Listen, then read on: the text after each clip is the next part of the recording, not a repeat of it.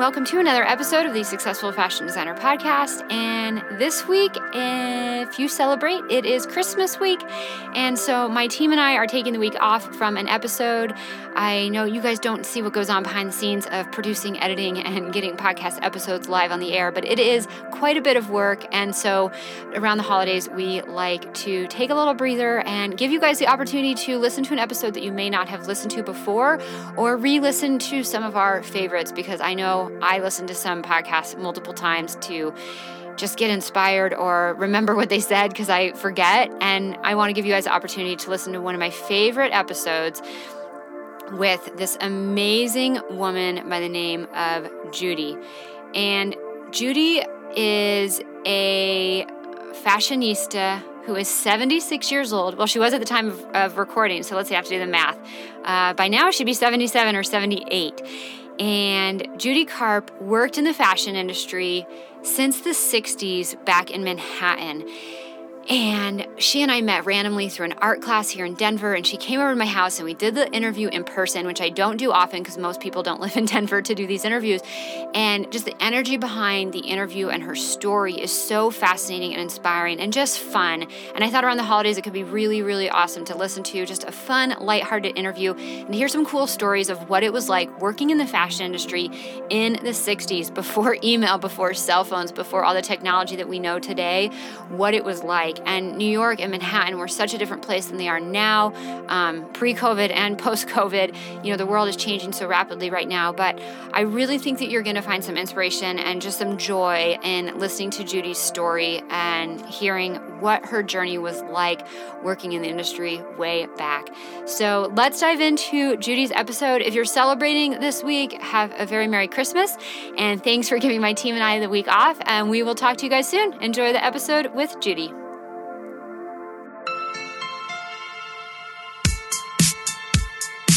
Hey, everybody, this is Sew Heidi, and you're listening to the Successful Fashion Designer Podcast. We all know that the fashion industry is brutally competitive and it takes loads of hard work to get ahead. The problem is that everyone's secretive and tight lipped about their ways. After working as a designer and educator for over a decade, I wanted to help break down those barriers and bring you valuable knowledge from industry experts, and this show is exactly where you'll find that. Whether you're trying to break into the fashion world, make yourself more marketable, launch your own label, or become a successful freelancer, we'll help you get ahead in the cutthroat fashion industry. Welcome to another episode of the Successful Fashion Designer Podcast, and I am so, so, so excited to have you here for this amazing interview. This is a really fun and slightly different show that we have for you today than usual. Today I'm chatting with this amazing woman. Her name is Judy Karp and I met her here locally in Denver. We talk a little bit about that in the interview, so I won't spoil any of the surprises. But Judy is this amazing, glowing woman. She refers to herself as a air quote old lady, um, and she worked in the industry way back in the 60s and the 70s in New York. And she has so many fun, inspiring, awesome stories of what it was like back then, what her journey through fashion was in a time before, well, at least before I even existed. I don't know, some of you out there I think are of this age as well, so maybe it'll be a fun flashback to listen to Judy's story. I also want to tell you, I give you a heads up about this in the beginning of the interview, but we are doing this on site in my living room here in Denver, and my amazing little Welsh terrier by the name of Lana. I don't know if you have a terrier or if you've ever been around them. She's only a two year old puppy, and she doesn't bark, but she is there. So if you hear some tip tapping around, she was really excited that we had a guest over at the house, and we were sitting in the living room hanging out with her, chatting, and she really wanted to be part of the show. Uh, I do break at about halfway through and give her a bully stick. So if you hear a little teeny crunching in the background, that is little Lana chewing away and enjoying some time with the ladies gabbing away. All right, so before we jump into the interview, as always, I want to remind you guys thank you so much for listening to this show. And I want to let you know something. This podcast, the Successful Fashion Designer podcast, is powered by you. I don't know if you've ever noticed, but we have been on the air now for just about two years, which is super exciting.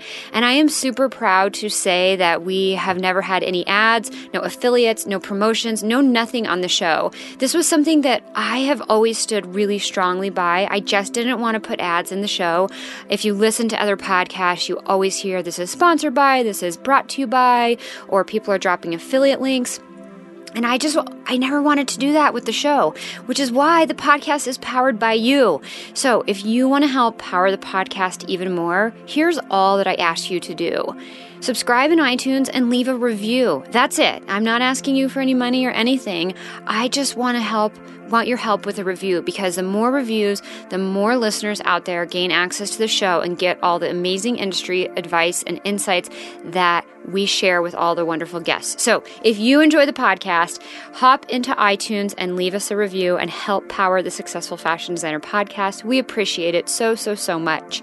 Uh, you can do that anytime by going to sfdnetwork.com slash review, or you can just scroll down if you're listening on iTunes right now.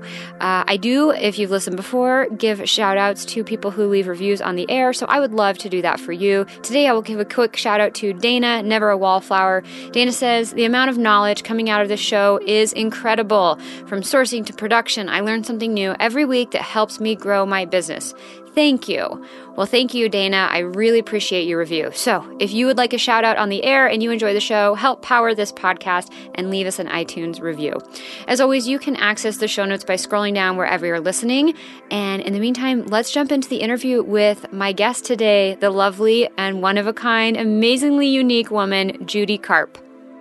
Um, well, welcome to the show. Thank you. Yeah, I'm Thank so excited you. to have you here. And I just want to kind of set the stage really fast because we're sitting here in my living room doing an in person interview, which I don't get to do super often, so that feels really fun. Um, and yeah, why don't you start out by introducing yourself and letting us know what's your quick fashion story, and then we'll dig all into that. Uh, my name is Judy Karp, and I went to school in the 60s and was always interested in art and never really thought of it as a career till it became time for college. And my college uh, counselor suggested, Well, what do you want to do? What do you want to major in college? And it was like, I don't know. And I was always interested in art, and I think I took some kind of a thing and showed art was definitely my, preces- pre- my preference. So I went to art school. So I said, Well, let's go to art school. And he handed me this brochure for a school in St. Louis called Washington University, which is really well known now. In those days, it really wasn't. I always said, I think they took anybody from out of state. It was like the first, the year I went was the first year they had built dorms. So Okay. they were really a local St. Louis school. And the, they had, I saw their brochure and they had a course in fashion design. And I said, Oh, I really think that's interesting. I lived in Chicago. I used to go to the Art Institute and I actually took like fashion sketching classes. And I, mm. of course, in those days, we all did. I knew how to sew and enjoyed that. So I said, well, maybe I'll apply there. And if I don't get in, I, my alternative was to go to downstate Illinois and become an art teacher. Okay. So that's sort of how I backed into fashion. And the reason St. Louis, Washington University in St. Louis, had an art school and they had a fashion design curriculum because in those years there was a there was junior fashion, and which it doesn't exist anymore now. Oh, yeah. But what is that? junior fashion, and those years it was three, five, seven, nine, eleven sizes. You know, two, four, Oh, six, eight, ten, twelve Junior sizing. sizing, Okay, gotcha. but it was called junior fashion. Yeah. And all the way, actually, even into my career, into the 70s and 80s, there were houses that specialized in junior fashion. So St. Louis uh, had a company called Thermo-Jac, which might be around at Walmart these days. I think about 10 years ago, I saw Thermo-Jac at Walmart. Okay. Coordinated sportswear, which probably today nobody even knows what that is. Like you would design a group of pick a fabric, a matching sweater fabric, a matching t-shirt fabric, and you would design uh, things that coordinated. So somebody could buy a skirt, a pant, a jacket, and they just have a whole little outfit. Like Garanimal style? I don't even know what Garanimals style oh, is. Oh, is. I think it's something kind of like that that they did for kids. Uh, yeah. Where the parents, like, if maybe it's the dad or the mom, just didn't really know like what actually goes together, and they had them like color coded on the tags. It was like, okay, well these you can mix and match this. Right, right. So it sounds kind of it was similar. sort of, but you would do coordinated fashion groups. I mean, this was well into the 70s and Okay. 80s. People would do groups of fashion. Buyers, Macy's or Bloomingdale's, may only buy a few pieces, but you had the ability to take certain pieces depending on the buyers. Uh, the people who would shop in those stores, they would put things together Okay. like that. So Yeah. anyway, um, I got off track. I jumped ahead. Yeah, that's so okay. I went. Uh, so they also St. Louis also was the beginning of shoe business. The Brown Shoe Company, which Oh. was one of the big, big shoe companies, also was located in St. Louis. So that's why Washington University, in their art school, had a fashion design curriculum. oh, okay. So that's what I did, and I went. I finished four years there, and in those days too, there weren't a lot of options for learning fashion design. There was a school on the West Coast that I'm completely spacing out the name. Was it f- fit them. Did they No. exist back then? No. No, I can't. There was a school in. Actually, Missouri, uh, like where Missouri State, Mizzou was. Okay. There was fashion design curriculum. There was FIT, which FIT was nothing. It was a two-year little course. It wasn't, I think, the school it is today. Okay, gotcha. And then uh, RISD, Rhode Yeah, Island Rhode School Island of School of Design, Design, also yeah. had it. But so anyway, those were your choices, and I picked St. Louis because I still wasn't. Am I going to be a fashion designer? It wasn't. I thought I would go to. Um, I wasn't sure if I was going to do it, so I would get a BFA. I would take academics, and if for some reason I wasn't interested in that, I would go on to a regular. I could do a regular school curriculum. So anyway, so that's how I started, and when I finished, I actually I was from Chicago, and I wasn't ready to leave home, so I went up. I went in Chicago, and I got a d- job designing for Form Fit Rogers.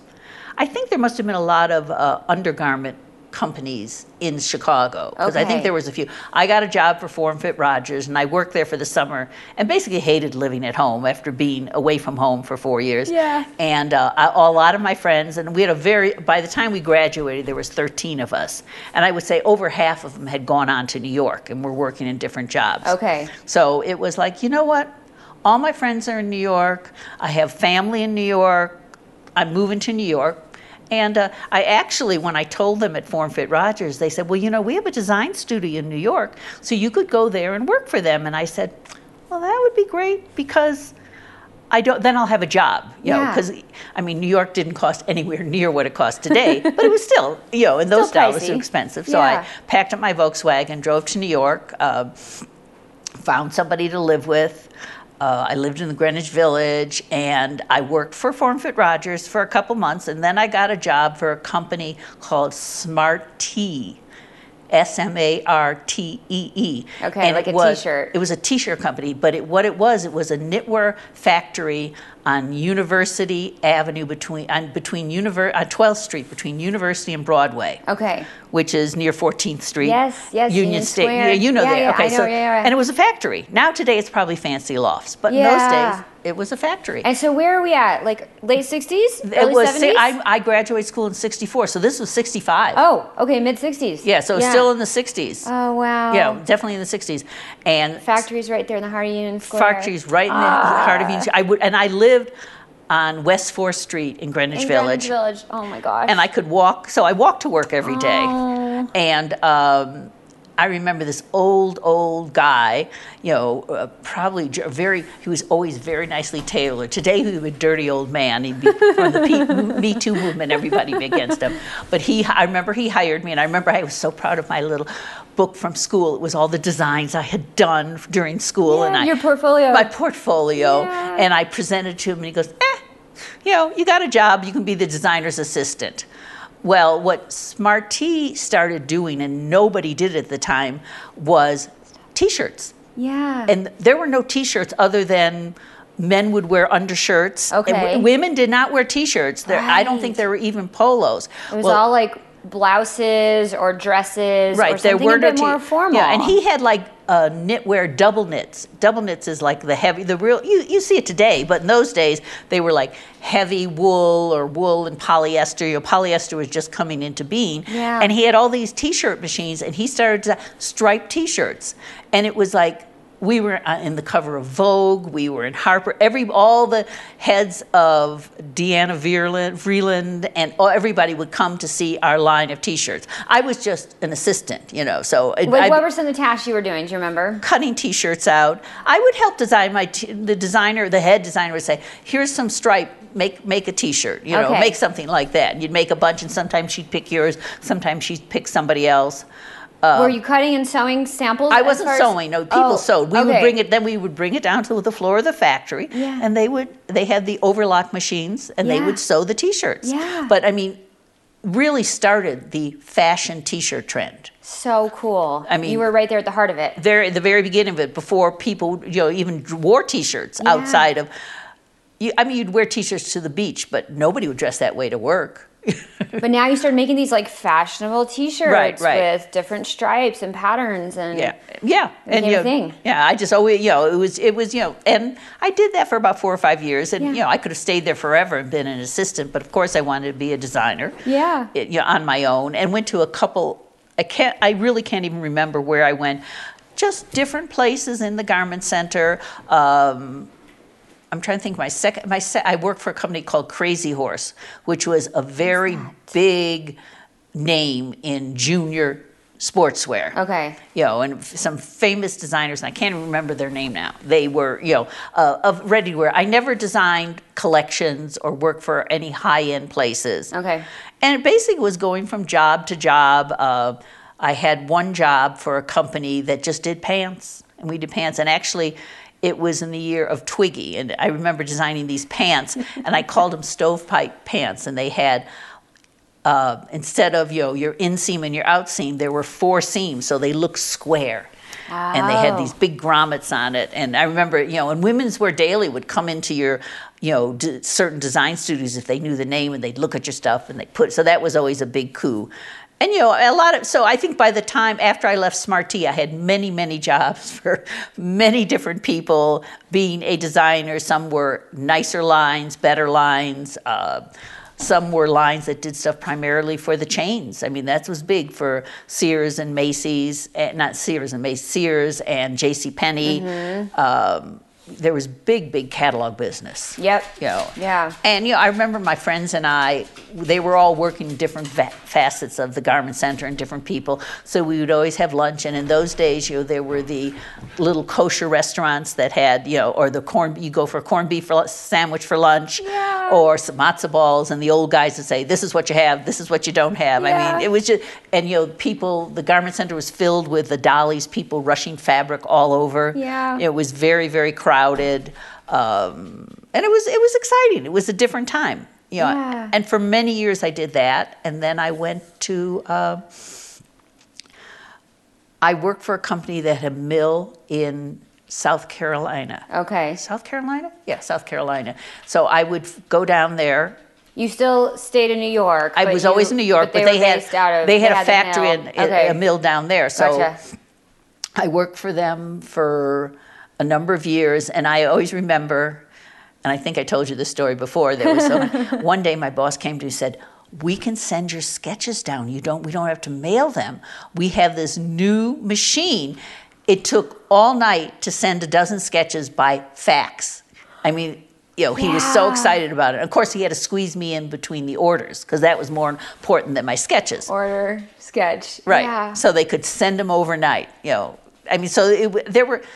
I don't think there were compute. I think there were computers that they put orders into, Okay. but it was old-fashioned stuff. I mean, I didn't have a computer to design. Everything was sketched by hand. Right. Yeah, and I want to talk to you a little bit about some of the process because, like, we now live in a digital world where you know one of the main things that I I provide support for to my listeners and my audience is Adobe Illustrator. Right. It's uh, There was no Adobe right. Illustrator. And I mean, you now are like, okay, wow, we got the fax machine. We got to like, we could, we didn't have to mail it. It could go overnight. You couldn't So- do color. yeah, I would love to just just to get a vision of like what it was like back before technology. I mean, I think we take this so for granted, right? We have email, we want instant response. We can sketch this in Illustrator. We can do it 20 different colorways with the push of a button.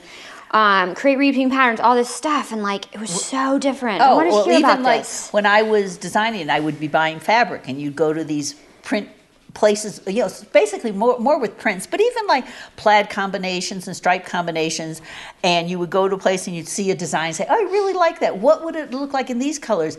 And the designer there had to go and hand color it, had had to redo it and hand paint again. Yeah. There was no, you couldn't just touch it with the computer and change the colors like you can Did now. Pantone exist back then? Pantone. There was Pantone was big. In fact, I would Yeah. always go I didn't know the beginning of the season, and you would go to Pantone to see the color direction. yeah. You know, there was the Cotton Council had a big one. Monsanto had a big color. You know, and that's where you know, and I think it's still true today when you see a, a, line, a season like fall, spring. Gee, how does everybody have that color of pink or Right, that right, color right. of blue? Yeah. And it was really Pantone would start with Pantone, and then the big consoles, the Cotton Council and Monsanto, and I can't even think of the others. The color, I think it was a color console. You would go there, and they would say, "These are the colors that are that people are looking at," Uh-huh. which they really got from like automobiles. Yeah. That you know started with that because they worked so many years in advance. Yep. So- car industry. I mean, still today we pull stuff from the car industry. Right, right. Yeah. So anyway, so So did you guys have like the Pantone markers? I know I saw those like for a minute in the very early stages of my career. I probably all did. we had the whole set with the I think we numbers. did, yeah. Okay. But um, so even like in school, you learn no technology. No. You learn fashion illustration. You learn textiles. I mean, it was all about sketching. That, that's the way you presented your ideas. As a sketch, had the pattern made or draped it and made a garment. There was no way to see what it would look like. You know, you'd have a piece of fabric and you'd pin it on the. Maybe you do a group of like ten different items. You know, pants and shirts and skirts and sweaters, and you just do sketches of them all. And this is the fabric that the base fabric of the group, and maybe there'd be two base fabrics. Maybe there'd be cotton and a corduroy and then a plaid shirt and maybe a striped sweater and a print blouse you know and you'd have to coordinate all these different manufacturers to get it but you had no way uh, you'd have to get a swatch. Like if you found a print you'd like you say oh i love those colors. I'm going to do a group in those colors. You so you'd find so you'd get a swatch of the fabric and you'd give the man who made the solid fabric a swatch. This is the red i want you to do and this is the you know there was a lot of work. It wasn't as easy. You couldn't and you couldn't just send it overnight. Then you'd have to get it done. And then uh, if the mill was up in the in massachusetts or connecticut where a lot were you'd have to get the fabric out. You'd have to get the swatch up there. They'd have to dye it. They'd either bring it down back down to new york for you to approve the color or you'd have to go up there as they were print and you'd almost a lot of times i would go up there when they were printing something to make sure that the color was coming out right. Just- just Yeah. You know much easier than sending it to China, but Right. where today you would. Right. Because at the end of my career, I did work for a company. We did a lot of manufacturing in Hong Kong, Taiwan, and Korea. Okay. It was actually before people manufactured in China or Vietnam or any of those places. Okay. So, Gotcha. but everything was done by a sketch and a coordinating fabric. There was no way to do anything except by hand. I mean, it wasn't until the very end where some of the big print companies were able to say, "Here's this print. Now we can change the colors," and they were they had the ability to do it on a computer. But it wasn't normal. I mean, I can't even remember. It wasn't. I don't think I ever sketched anything on a computer. yeah. in How all the- long were you in the industry until? When did you retire? Let's see. I worked in New York till nine. Let's see. I moved here in '79, so I worked in New York till '78. okay. And my last job, and and one of the reasons my husband and I left New York was, I was working for a company that was based in California, Okay. and I ran their design studio Out of New in York. New York. Okay. And they had a ninety million dollar business with two salesmen Wow. and a bunch of little girls who did everything And this else. is 90 million in the late 70s. In 19 they are like 75 i worked for them mid. till 75 to about 78 That's very substantial. yeah oh it was Yeah. huge they were the biggest again junior sportswear Oh, yeah, manufacturer in the country fashion, yeah. that Macy's and everybody bought from them. Yeah. You know, they were sort of the basis of everybody's line Yeah. of, of coordinates. So I did a lot of, I, most of my job there wasn't as much designing as working with, because in those days, everybody was still in New York. And we would, you know, the, the hard fabrics, the jeans, the pants, the knits were mostly in New York, the print shirts. Sometimes we would buy a lot in New York. We would also make a lot in, in o- overseas.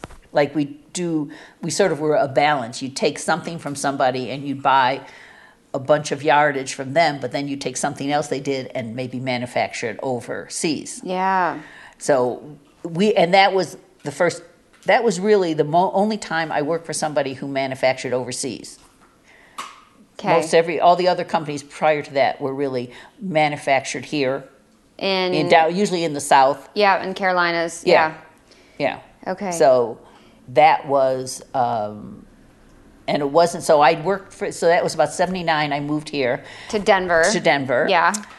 And I don't know what the name of the company was. I almost moved right away down to Albuquerque. There was some manufacturer, clothing manufacturer down there.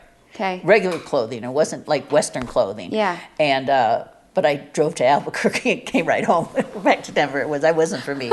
and then I got a job working for um, a Western shirt manufacturer. Yeah. And it was called Karman Western Wear. I think they might still be around. They were on Wazee Street, Okay, in downtown Denver. downtown Denver. They Yeah. had two or three factories there wow. on Wazee Street that are all now fancy lofts. Fancy lofts again. Right, and we would hang out at the Wazee Supper Club all the time after Yeah. work because it was just down the block. And you'd walk over to Larimer, and there was nothing on Larimer Square. There was nothing between Wazee Street and Larimer Square. Which is now like super like Right. like awesome uh, restaurants, very premium real estate. Very premium, uh, expensive lofts. Yeah, Yes. there was no Coors Field. You know, it was just you actually didn't venture north of 16th Street because it was very, very dicey. Yeah. There was, you know, a few bars there and a lot of homeless people. And so you guys were doing all the production right there We were yourselves, no, or you of did was some being- overseas. A lot of it was being manufactured in factories down south. Uh, some of it, wa- there wasn't too much being manufactured in uh, the warehouses. There was some. Okay. But a lot of it was, man- some of it was manufactured overseas. It depended on the shirts. The embroidery stuff, I think, was all done overseas. Okay. We designed all these shirts. And it was just basically about picking different Western yokes and, and snaps. I And the plaids The and- plaids. The highlight Yeah. was that it was when the movie Urban Cowboy with John Travolta. Okay. And they picked like all the shirts I had done that pr- from the previous season for Urban Cowboy. They did? How So cool is that? That was cute. I mean, that was exciting. That yeah, about to get exciting. your did, where, did John Travolta wear any of them? Oh yeah. the- oh the my co- gosh. Yeah. yeah, That's a so bunch of them. exciting. So and they actually, and I think a lot of people that every Western wear was really hot then, even in New York. So everybody was. They did a fabulous job. Everybody was buying Western So wear. this is in like the early '80s ish. yeah. Okay. Because I moved here in s- '79, you said. 79. I moved here in 79. So it was uh, in the early 80s. Okay. And I, I had a few like freelance stuff that I was doing for people in California and actually my old company that had the mill in North Carolina. And um, I did that. And then I finally, the money was like half of what I was making in New York, which is nothing compared to what you would make today. And, you know, they want, they expected me to come in on Saturday and Sundays. And I finally said, I'm not doing this. It's always been this way, like Yeah. 80 hour work weeks, not Right. paying you that much. Right. And then I went to a, uh, so I did that, and I finally, I quit that, and I worked in an art gallery. Okay. And then somebody, I don't know where they got my name, but OP, Ocean Pacific Ocean Children's Pacific. Wear. Yeah. The guy who had the license to manufacture that Yep. was here in Denver. Yep. And he had originally used to design Aspen ski wear. Okay. And uh, then he got into the children's wear business, and he had a factory out on 48th Street. Here. And I did children's swimsuits and sweaters and T-shirts. And then I had my daughter. Did some freelancing with him? no, no, I you- worked for them. Oh, you did, know, yeah. for about three or four years. Okay. You know, designing a lot of children's wear, going to meetings in California. Yeah. I think once I went to um, Portugal. We were manufacturing sweaters in Portugal. Okay. But it, that I think they did. I really can't remember. I think they, most of the stuff was done in California. Okay. But we had the licensee for the For the children's OP wear. children's. So, so, and uh, that was a, and so that was. Let's see, my daughter was born in '86, so that's when I stopped, about 1985. Okay. and even in the days of like the children's wear, I don't think we design things on the computer. We still didn't design things on the computer. It's still all by hand. Yeah. Yeah. Yeah. I mean, there was probably a lot more. Uh, I don't know if Adobe was. When did you? Well, boy, when did Adobe even start? Uh, that's a good question. I mean, I started using it in 2000. It and probably wasn't too it much. was i i want to say like early 90s maybe at maybe. the most I'm trying to think. My daughter was i'm born gonna have to look '86, this up now i should know this and I didn't have a computer till she was like in kindergarten. okay so so that would have been 90s So I, I mean, there was I, there was more computers being used probably in the '80s, Yeah. but not to the not like the average home wouldn't have one no, no. Yeah.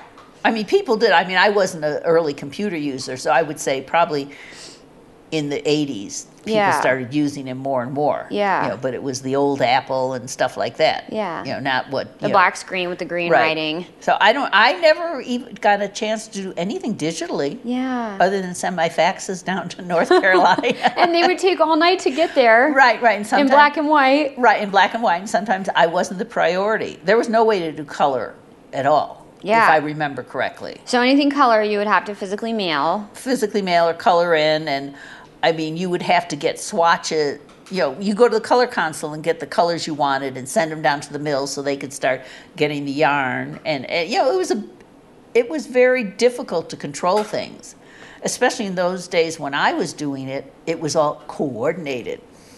So you know, your the the brown in your pants. If you were doing some brown in your sweater, you had to get those colors working. You couldn't Yeah. just you know. Well, we do still. I mean, it depends on the brand, but some some brands still present as a collection, and you But do, it's usually they're using the same fabrics in a variety of outfits, not necessarily meant to wear the vest with the skirt. correct. Not necessarily meant to wear together, That's- but oftentimes it might be merchandised together, Well, because and it so. presents. Because somebody says, Yeah. "Oh, I want a dress." No, I'd rather have and a so skirt. the red and the knit and the red and the woven, like it's still. I mean, I have fought through some tough colors in lab dips Oh, because oh. you're like, okay, well now the whole thing has to sit together, and you've got your knit and your woven and your polyester and your cotton, and it's all has and they to don't want to take and the this one's kind of same. pinkish. This one's kind of blue. Yeah. Right, It can be a fight. Yeah, it was a whole different thing. Yeah. But so it was really, you know, a very different time and much more labor intensive. Yeah. I mean, it wasn't, e- and it wasn't as creative. Why do you say that? I mean, it was creative in a different way. I don't think it was, you didn't have, people weren't as adventurous as they are now. Okay. Like you, like, you know, I was always getting, here we have 100,000 yards of green corduroy. I need you to do something with it. We need to sell it. That happens today, though. Like I've been in a situation like that. Don't get me wrong. Okay. Um, you know, I think it can depend on like the brand that you're working for, like what type of liberties you get to take versus like, oh, we have got all this leftover yardage, or we just need to figure out a way to consume this. Yeah. And, and there weren't also as many uh, designer options at different levels. You know, you either had the high expensive uh, stuff from Paris and the, Okay. a few American designers. I mean, I think when I started, Calvin Klein was fairly new, and uh, Liz Claiborne was just starting. I remember she was in the same 1440 or 1400. Oh, right, in Union Square there with you guys. No, no, 1444 on Broadway. That's where all the manufacturers had their showrooms. Oh, right, right, right. 1440. And sometimes some of the companies I work for, the, sh- the designer studio would be on in 1440 or 1400, you Yeah. know, where everybody works. So, Yeah. you know, Liz Claiborne worked over there, Yeah. and uh, just you know, some, there there weren't as many recognized names, Fashion fashion brands, names. You know, yeah. now we have so many affordable, better clothing lines. In those days, it was the unaffordable clothing line for most people, and your knockoff coordinates that um, the, that was more the level I was at. You know, very very affordable groups of things. There weren't as many high end Type of things. you know, small, you know, I'm thinking of Vince and um Pierce and all the people that, you know, you, I tend to go to and I buy now. Yeah. They weren't That there wasn't then. really uh, such a category back then. There was a few things. but not as much as we have now. yeah, I mean, you didn't have that upper level of nice fashion sportswear, Yeah. and there were no uh, there's no activewear. Right. I mean, Which that's is our whole- life. uh, I know. Well, we're both happen to be wearing jeans right now, Right, but right. I'm usually in like something way more like. Oh, leggings. me too. Yeah. Usually I've gone. To, I today I don't have yoga. I have yoga tomorrow. I, and I Oh. wear my yoga pants all day. Me You know, too, you know, yeah. I put it. Sometimes okay, I'm not. I don't want to go with that. I'll put a shirt over or something like that. And people. I know we live in athleisure. Right. It's a completely different world. I mean, even and back then you were you were making T-shirts, and that was progressive. That That's was so pro- wild to me. Yeah, they they just. I mean, as I said, it was a. Oh, where would you wear that? They'd only people would only wear it in the summer to the beach. Nobody would go You down go Manhattan. out. I mean, I I dressed in gloves and suits, Like fully and heels outfitted. and stockings every day. Yeah. You know, I the way people dress today. You know, which is fine. I mean, I'm fine, and that's how I dress. You wouldn't see that. Yeah. Um, you mentioned uh, you were doing these like knockoff, and I don't know how you meant that term, but I, I actually did want to ask you this Yeah. question. Um, so it's uh, maybe ironic that it came up naturally. Um, what did you see in terms of like how much were you like? Oh, let's just make it like this brand and like let's change it or like let like there's so much of that right now. And there Um, was then too. was Yeah. it? Okay. Yeah, it would seem like this. It was always the salesman, the head salesman. Right, they So- bring you something to like make it like this. Yeah, they this is literally selling the well. garment. Right. I want you to knock that off. Yeah, just Oh. make it like this. Oh, absolutely. Okay. And then you was- find a cheaper fabric.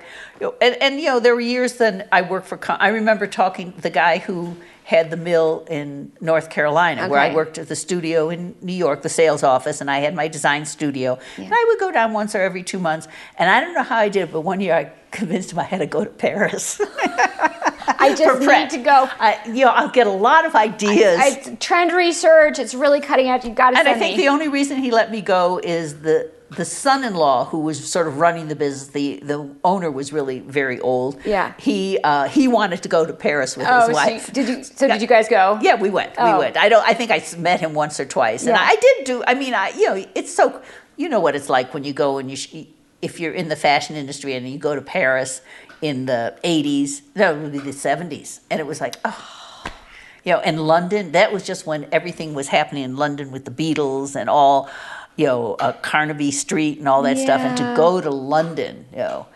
And I, you know, and I remember the days when I when I worked in the garment center, and you know, people were just starting to be more free in their dress. And I remember I had a, a leather long coat, a midi coat, calf length that was big then, Yeah. leather, and then I had a pair of leather shorts, and I would go to work in those. And my boss would be like, "Oh my God!" Or I'd go down to the factory dressed like that. Yeah. And he couldn't, you know, how, how could you dress like that? And you know, in mini skirts and high, those were just start. And then you know, the whole '60s revolution, the '60s and '70s, you know, where people were wearing, you know, your tie dyed and all that stuff. It was, you know, it was the very beginning, I think, of a lot more freedom of style and dress and acceptance of. It didn't have to be your little gloves and purse and your handbag And so like dainty and formal. Right, you know, Yeah. there was starting to become a lot more freedom in Yeah. clothing. When did you start coloring your hair all fun colors? Last time I saw you, it was like fuchsia was purple. Purples, yeah. I this I just went blue last week. I, Yeah. you know, about I colored my hair since I was in my twenties. Oh, you did. Oh yeah, I Yeah, colored yeah, it yeah. just colored because it was starting to get gray. And Okay, you're but like natural 30 color. Natural color. Okay. And then in my forties, I said, you know, it's a really pretty shade of pepper and salt. I'm not going to stop coloring it. Yeah. But then in about six or seven years, it was more salt than pepper. So I covered it. I started coloring it all up until about seven or eight years ago, and Okay. I. It was mainly the color was driving me crazy. The- Yeah. It was hurting my scalp, so I stopped coloring my hair. And after about two years, I got tired of being a little old white-haired lady because people look at you differently when your hair is white. But I liked having white hair, and uh, I just started putting funky colors in it. So this is only a few years recent. Yeah, about three years now. Okay, it's so fun. Yeah, that makes Yeah. it. I, I don't feel like a little old lady with white hair. Well, I remember just a little backstory too for the listeners. We met at an art class um, doing some encaustic painting over the weekend, and I remember I came home and I said to my husband, "I go, I met the most amazing lady. She's got hot pink hair, and I'm going to bring her on the podcast, and she's going to talk about all about her history in the fashion. I just know she has so many cool stories of like working in New York way back, and like what it was like and how it was different. So, um, no, and and I think I would have resonated just as well had your hair been white, but I was still like, oh, and she's so sassy. She's got this pink hair. I said I, I make it more enjoyable. Yeah. Because you, as you get older, you don't really feel older. Yeah. Like you look at somebody who's my age and well, there- she's pretty old. You know, I met her; she's really cool, but she's old. well, when you're old, you don't feel like you're old. That's so good cool. to hear that. Yeah. So putting the color in my hair just sort of keeps me a little yeah, younger. she's like I'm still young at heart. right, right, right. Yeah. But I mean, you know, and I, I mean, I still, I don't have, none of my friends are working anymore. They've all retired from their fashion jobs. Yeah. But most of them are do, do art things and do interesting things. Yeah. So I know you had mentioned when you moved from Chicago to New York, there was a, um, when you graduated there was 13 people, Right. And you said about half of them had already gone to New York or had jobs, Right. So are those some some of those people you like still friends with to Oh this yeah, day? my and one like, good friend. I still see her. She she lived in New York up and she actually ran a business up until four years ago. She would Fashion. fashion. She designed mostly sweaters for private label. okay, You know, Saks. You know, like a lot of company, a lot of stores have their own private label. Yep. And um, I think STEM is like Nordstrom's private label. That's their own label. Yeah. So they would hire somebody like my girlfriend who had access to fabrics and manufacturing in in, in and she did in China most of it. Yeah. And they would say, "Make this for us," or she would show them, "I can," or "Make me something. This is what I need." And she'd say, "Okay, I can make A, B, or C." And up until about five years ago, She did that. it. And it just it got to be too much work. and Yeah. She left New York, so Okay. she was like, I think she was the last person who of my good friends who stayed in the industry as long as she did. but all of you like had a good run. Oh yeah, all of us. So yeah, all of us. There was about five of us, and I said one girl lives in Israel, Okay. and she actually designed clothing. You know, she, nobody's designing anymore, Okay. but all of them designed well into their late fifties. At Okay. least, Yeah, had maybe good career, 60s or yeah. seven, not not quite seventy. Not quite seventies. Yeah, but okay. know, Do you miss it? uh, I miss, you know I lo- I had a wonderful time the years I was in New York. When uh, my husband and I left, we were both you know every weekend you get out of New York, right? In the summer we went to the Hamptons. In the winter we went skiing.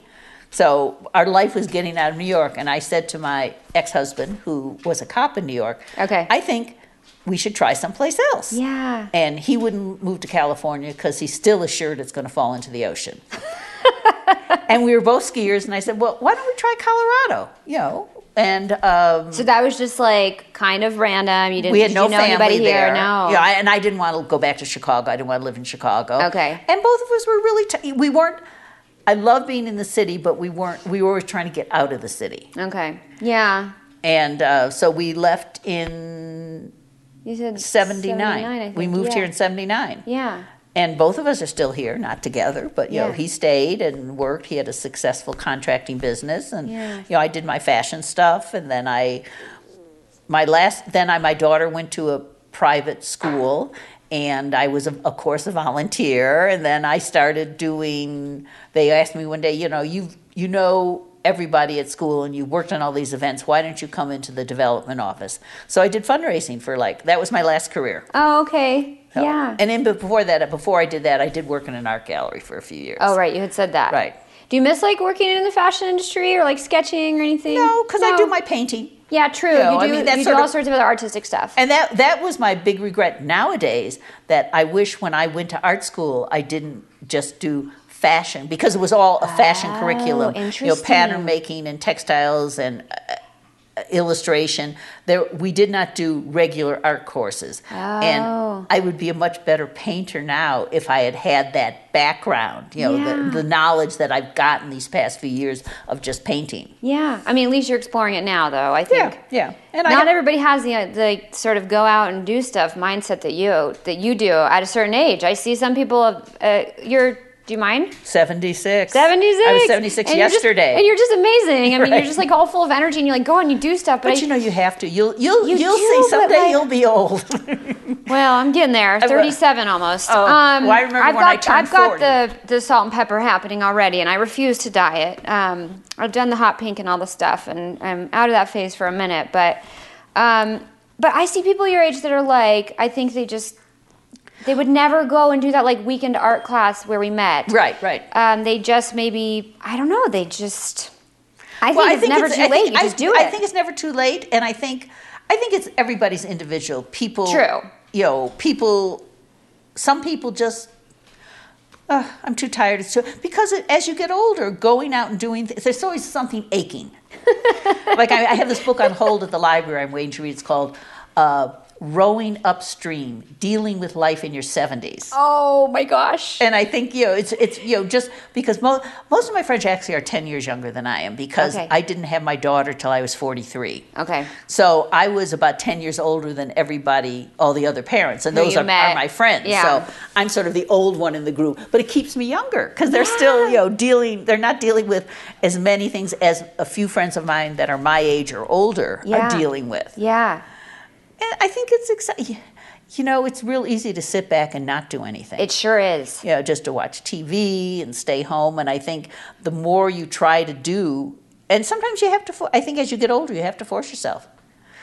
I It's mean, easy to fall into that comfortable rut of like not doing much. I'm just a I little I think like lady. at at any very stage in your life, I think you can go through that, and you sometimes have to be like, okay, I should maybe get out of the house a little bit more. I should. I mean, I work from home, and believe me, I sometimes feel it. It's like, oh, I'll just, I don't want to do anything today. Or, Yeah. No, it, it, it so, you know, and you're like going to yoga. It's amazing. Well, I think you have to, but and, and I mean, I think I also I love going in the store. I don't need to shop as much. I'm not a big shopper, but I love to see the way things evolve and it's like having worked in the industry, you more you have a better idea of why things are in the store or why they are not. Yeah. And then sometimes I look in the store and I said, "This is such crap." And not even, you know, like my biggest rant these days is I could never find a, any under lingerie, not lingerie, nightwear that I like. I think most of it's terrible. They're Like sleepwear, like you actually want to sleep in it. yeah, that you want to sleep in it. You know, I'm usually finding a t-shirt someplace and a pair of leggings, and that's what I sleep in because I can't find anything. What would you want to find? I don't know, like some Oh, you- it's, like, interesting, you don't set- even know what it I'd like to but- see a bunch of like now you see these little pajama sets. Yeah. Well, I'd like to see pajama tops and, and pants or shorts that I could put them together and have my own little. You don't want to buy the set that's like all plaid or Like like the all stuff and- prints with like little fun shoes on it. I mean, they're And cute, but you know, like and also yeah. too today women, you're not the same size on top as the bottom. Oh right, so you want to be able to mix and match. You want to be able to mix and match, and I People, just do you hear this? right, right. I really, I, every time I go, I, it's like maybe I, every once in a while I'll find a top I like, and then I'll just like I found this great top I liked, this pajama top. It was sort of to the knee, and I like to have something on my legs, so. I have a pair of old thin leggings, and that's what I wear with it. Yeah. because it looks cute together, but it's comfortable. and it works. But I, you know, these nightwear outfits or this lingerie. I mean, not that many women wear fancy lingerie. it's not comfortable. It isn't. It isn't. so anyway, so but it's So that's your interesting. I think having the fashion background when you look in the stores and you It's see different. what's going on, Yeah. it's different. What do you see as like some of the biggest changes from, you know, what you're seeing in the market when you? I mean, I know T-shirts were a big boom when you were first working for what was it? Shirt Tee. Smart no, Tee. Smart. In 1960, that was 1960. It was still 1964. It might have been 1965 when I started working with them. Okay, gotcha. There were no, as I said, there were no T-shirts other than Yeah. undershirts. But you made the comment, like you know, you're out in the market today, and like you, you, you there's certain categories that have exploded, and um, and some of the stuff you're like, oh, it's just like crap. Like, what are some of the other Well, you, I think everything seen? is separates these days, Yeah. unless you buy dresses. okay. You know, everything is separate. You do not see. If you find a pant you like, you either, you don't even you don't even think about you. But I like that pant, I'll get it. And eventually, you find a shirt or something that you like wearing. Or you have it. like a solid white or solid black or yeah. something. I mean, I think works. what I see more that I didn't see, and I would say well into probably the whole time, it, it, it well into the seventies, everything was coordinated. You people think more now. And they have more a sense of style. Ah, the consumer does. the consumer does, and she's not doesn't have to be told what to wear. So interesting. I mean, the, and the women who are left who need to be told what to wear go to a store that there's a salesperson to say, "Oh, will you like that? Let me show you Put this." They this go- with They put it together. Oh, but back when you were designing, it was a lot more that the brand was doing that for you, Right. and then it was presented and it was even purchased that way. It was were they the- actually the sold buy- as like one unit? Yeah, the buy no, the buyers would buy. They would. The company I worked for, the big California junior sportswear manufacturer, that was really, as I said, the biggest in the country. Yeah. They would present a line, uh, a group. They were groups, so they would have a group. Um, the the red group, and they would they might have three different bottom wear fabric. They might have a corduroy. They might have a, a cotton duck. They might have um, a knit wear bottoms in it. Then they would have your choice of to, uh, jackets and vests, and then you would have you could wear. They'd have a T-shirt with it. They'd have a couple blouses with it. They'd have a couple sweaters with it. But basically, you could pick one of each type of garment and mix and match. And depending all on the store's outfits. customer, they would buy. Some stores would just buy one bottom, or some Sure. buy a skirt. You know, it, this, the buyers would put together the groups, and you would go into the store, and there would be a rounder or a rack with all the different pieces of this one group completely coordinated. Yeah, So you could pick three or four pieces from it. and then just know that this right. is what goes together. You wouldn't see a dress in that fabric. Now Yeah. today you might see a skirt, a pant, or dress in the same fabric by the same manufacturer yeah, because they have to do it to to buy enough fabric to make it you know cost effective. you're one of the first people I've ever talked to who uses the word manufacturer technically appropriately or accurately. Do you know what I'm talking about? No, I didn't. So, I I had one of my past guests um, is what does she specifically refer to herself as a um, cut and sew production facility.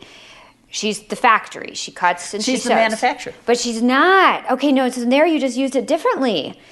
So it, she um, and I did a little googling on some of this terminology because I was like, whoa. So technically, the manufacturer is the person that is designing and paying for the goods to be made. Right. So she's not designing and paying for the goods to be made. She is being contracted out as a service provider to do the Oh. production. Oh, she's- the manufacturer is the actual brand that is like responsible for the clothes at the end of the day. And so he's saying to her, "I want fifteen. I want this." She's not designing them at all. No, she's just a factory. She's cutting She- and sewing, okay. and she's a completely independent. But like, for example, so many people, um, and I'm guilty myself. But like, we'll say, you know, they it's the the brand is located in New York City. Um, no matter how big or small they are, and let's say they send production overseas to China, Right. And everybody says, um, "Oh, the manufacturer, the manufacturer, the manufacturer," referring to the factory in China. When in reality, the manufacturer is that company in New York City. They are outsourcing to. Right. They're paying for everything. Correct.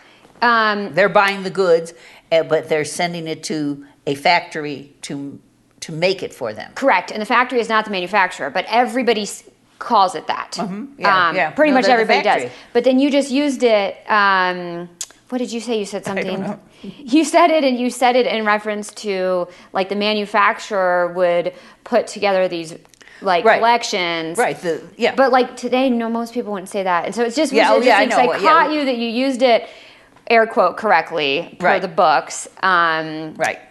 but and maybe it's a generational thing. It might be, but you know, know. it was you know things were very different then. You know what was presented, and I think, as I said, a lot of it has to do with the sophistication of the consumer Yeah. and their desire to be different. Yeah. You know, in the '60s and '70s, you want, did not want to be different. You want to just blend in. You want to ble- you want to be dressed and, and act the way everybody did, and, and I really do think in the '70s when people started, you know, all the Aquarius days and all of that time, and people started protesting, they wanted to be different and became more acceptable to be different. Yeah. and I think that's what changed things a lot. Yeah. They didn't want to be the same. Yeah.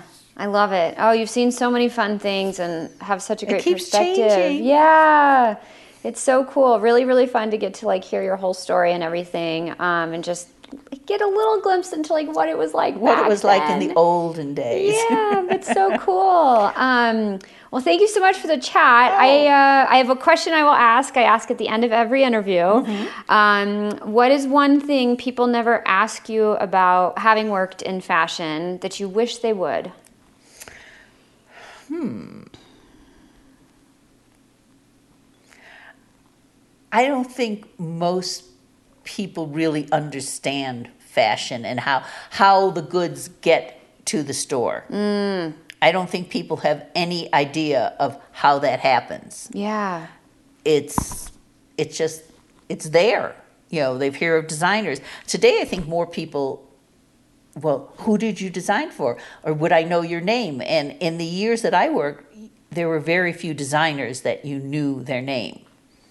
It was the big, the House of Dior and Lanvin and all those people. That's what you heard about. You did not hear, you know, names like you go in the store and you know there's 50 different rounders and it's different designer names.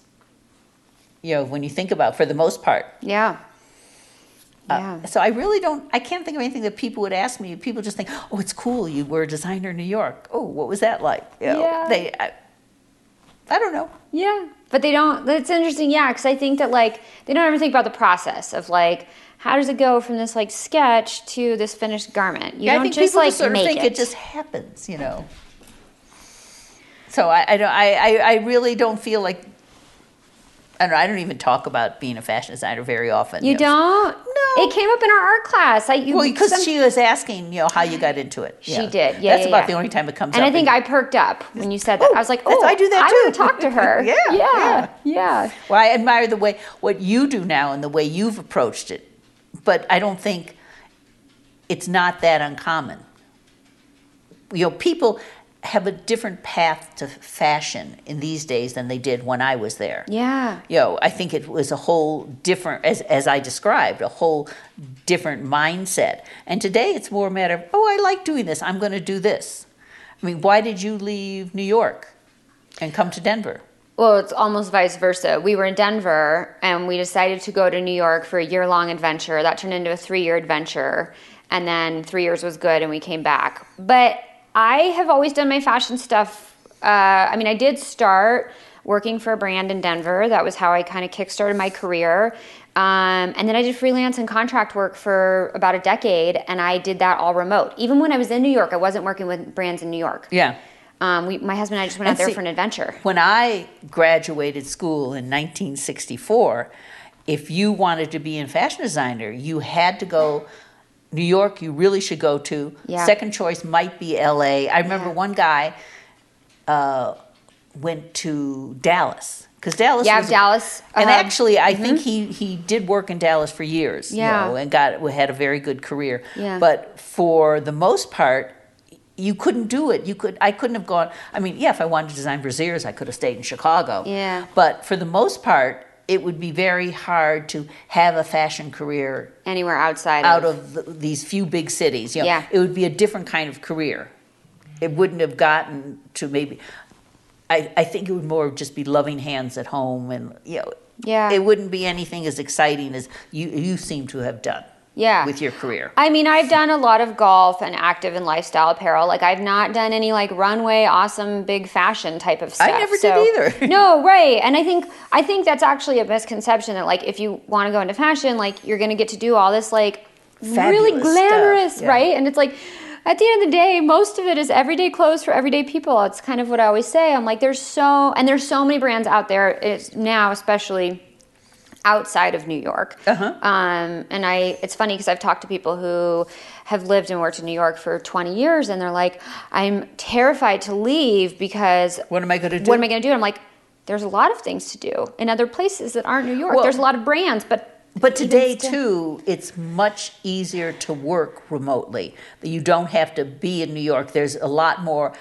Almost Correct. anything you need is available to you here in Denver. and it's all and everything's digital. Yeah, Right. So it, it, it's it's a it's different. You know, in those days, you had to be in one of those places Yeah. to to to have a career in fashion. There Yeah. wasn't any. You couldn't say, well, just you know, there was. The Western wear was in Denver probably forever. Yeah. But that- that was Denver and it It was was Western wear. Denver. Right. We're not really a Cowtown anymore. I feel like We're people- not. we still No. have this stereotype. I mean, I used to when I first moved here in '79. I mean, I get back to New York all the time. Yeah. And for a while, it's like, well, there's almost everything I need, and the food's almost as good, and you know, and the shopping's, you know, And the prices are almost as high. that's for sure. it Uh, so lovely to chat with you, Judy. was great to talk to you. I enjoy, Um, this is fun to do. Yeah, super fun. Is there, are you like online anywhere? LinkedIn, Instagram, No, anything? No? no, okay. Usually the do that. listeners like to connect with people, but if that's not your They game, can I totally you can get it. forward it to me. Okay. they can. So- they can if they have any questions. If anyone wants to reach out, um, Yeah. shoot me an email and I'll forward it on to Judy. So awesome. So lovely to chat. Thank you so much for coming over and doing the show. oh, it was a lot of fun. I was flattered. Aw. Thank you, thank you so much for listening. Thank you, Judy, for the awesome, awesome gab. It was really fun to do this in person at my home in Denver. And I also want to say thank you so much to my husband, Mark, who handles all of the tech and editing and makes the show possible, as well as my right hand SFD team member, Saya. She makes sure each episode gets published and delivered to you on time and that all the resources and everything is linked correctly. She really does so much behind the scenes. You guys have no idea. So thank you, thank you so much, Saya. Also, thank you to each of you for listening. I appreciate each and every one of you. I'll remind you the podcast is powered by you. We have no ads, no sponsors, no affiliates of any kind. So if you enjoy the show, the best way to support us is by leaving a review at sfdnetwork.com slash review or just scroll down where you're listening on iTunes right now. Again, you can check out any of the resources mentioned in this episode by scrolling down to view the show notes wherever you're listening. Thanks so much again, you guys, and I'll talk to you in the next Successful Fashion Designer podcast episode.